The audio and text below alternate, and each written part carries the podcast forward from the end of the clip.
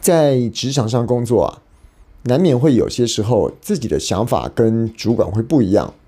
而这种时候呢，常常会出现在可能是主管命令我们，或者是主管交代我们做某些工作的时候，他希望把这个工作用什么样的方式来完成，但是我们呢，可能会有一些不一样的想法。那我们跟主管沟通，我们跟主管表达我们的意见之后呢，主管可能不认同。这个时候呢，我们难免或者是有些时候就会出现这种想法啦。诶，我觉得我这个工作做了这么久了，或者是我觉得我在这个方面的领域的认识跟了解应该不比主管来得浅。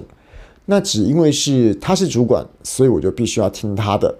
我应该比主管在某些方面更厉害才对啊。好，那我们先不论这个到底是自己比较厉害，或是主管比较厉害哦。当我们主观的认为我们在某些地方我们的认识跟了解真的比主管来的强的时候，这个时候我们应不应该教我们的主管什么才是对的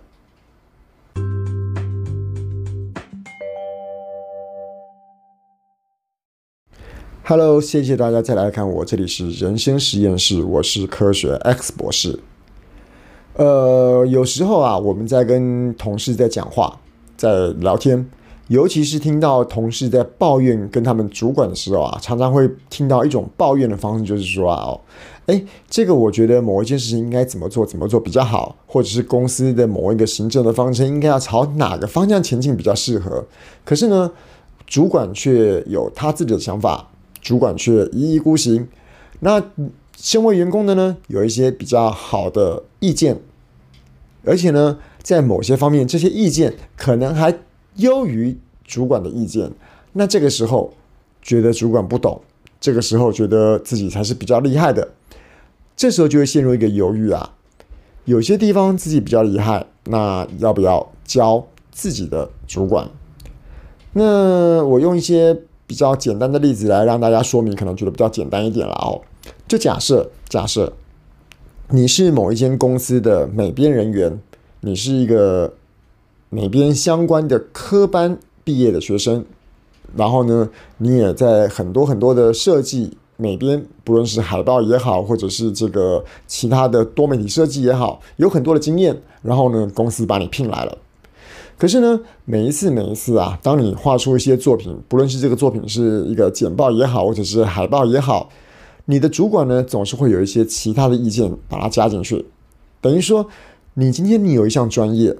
你因为这个专业受聘于某一间公司、某一个组织，但是呢，当你在这个地方表现你的专业的时候呢，你的主管又有其他的意见来干扰你，导致于你没有办法让你的专业发挥，而且呢，甚至于你没有发挥专业的情况下，你的产出反而是。对公司没有什么特别的帮助的，而这个时候你要不要教育你的主管？我假设啦，我假设啦，就是如果今天以我刚刚说的美编的例子的话，这两个颜色配在一起明明就很难看，这两个颜色配在一起明明就觉得很突兀，那你的主管坚持要用用这两个颜色的时候，你要不要教育他？好了，那我先说我自己对这种尴尬的情况的答案了哈。如果我说的话，我会觉得不要。那为什么不要呢？这理由其实有三个啦哈。第一个哈，当然我刚刚那个美编的例子是举例的。各位听众朋友们，如果你身边有一些自己碰到的问题的话，你可以把自己的问题套进去试试看。第一个啊哈，如果你今天讲的东西是老板听不懂的，那你说了半天，他一样还是听不懂。就拿今天美编的例子来讲好了，美编觉得这个颜色跟不应跟那个颜色不应该相相配，他可能有受过一些美术上面专业的训练，知道颜色跟颜色之间怎么配。其实虽然美是一种主观的事实，可是美它也有一种某一个部分的公式在。所以呢，当某些东西需要被配得好看，某某些颜色。需要被配得很协调。它除了人主观的感觉之外，这个人的主观感觉，其实在某些时候是可以用一些量化来来呈现的。所以市面上会有很多这个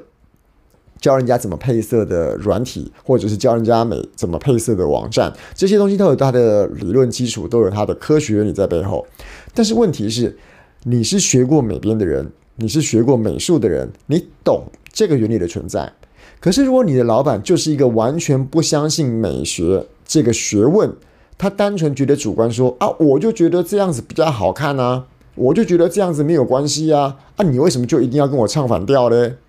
也就是说，你自己的层次、你自己的学养、你自己的背景，跟你的主管差太多的时候，你教他了，他也听不懂。你就算表达给他听，说有这个学问了，而他心里面根本就不认同这个学问的时候，那你教了，他也听不懂，你讲了也是白讲。所以，基于这个理由，我会建议说，如果真的这种情况发生的话，那不如不讲比较好。这是第一点。那第二点，今天你可能是这个领域的专业，你可能在这个领域里面有比较多的经验，但是你今天是员工，他是他，他是你的主管。今天有些时候啊，并不是在于说他不尊重你的专业，而是今天身为主管，可能有身为主管他自己不得已的立场。我举个例子来说，还是用我刚刚说美编的例子来讲好了。今天在你来看。这个颜色跟那个颜色配起来比较好看，但是呢，那是你专业，你今天是以你所学，而你今天所追求的目的是让你今天所设计出来的这个成品呈现出最好看，至少是最多人会公认好看为你这个设计的一个目标。可是你的主管可能不一样，你的主管今天会说：“哎呀，我特别一定要使用红配绿。”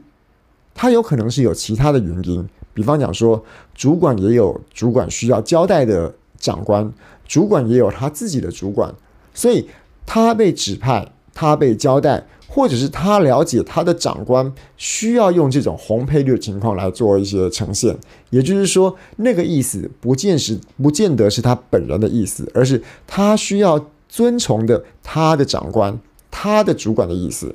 当然，我今天只是用美编这个意思、这个例子来做一个呈现。如果你在讲一个问题的时候，这个问题你的主管他的想法跟你不一样，你要不要说服他？其实这个在说服的过程中，你讲的可能是就事论事，在对这个问题提出一个最好的解法。但是换一个立场，可能脑袋就不一样。今天以你主管的立场，他所要做的可能并不是只有把这件事情办到最好、最理想为止。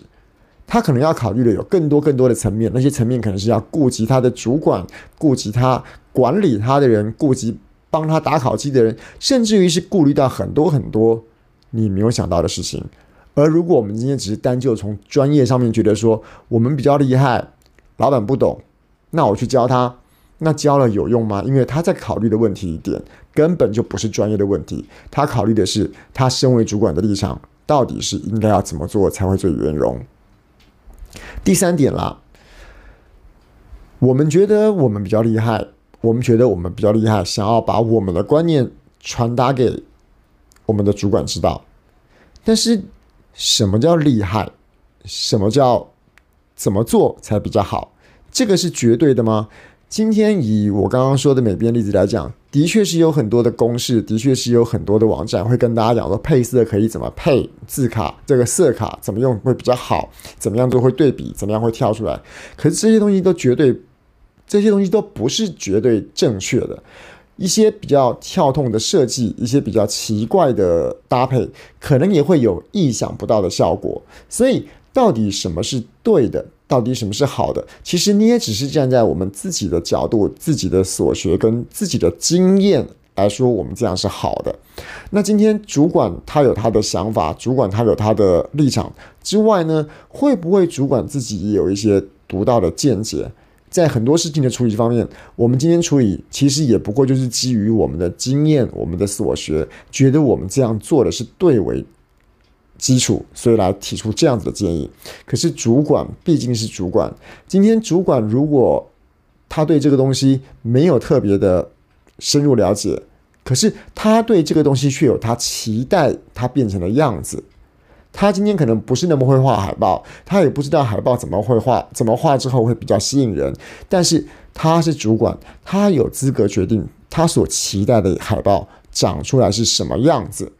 也就是说，最后一个理由，我今天不希望大家，我反对大家去教育你的主管的原因是，今天他就是身为主管，这个东西做出来的的结果，理论上本来就是应该要符合他的期待。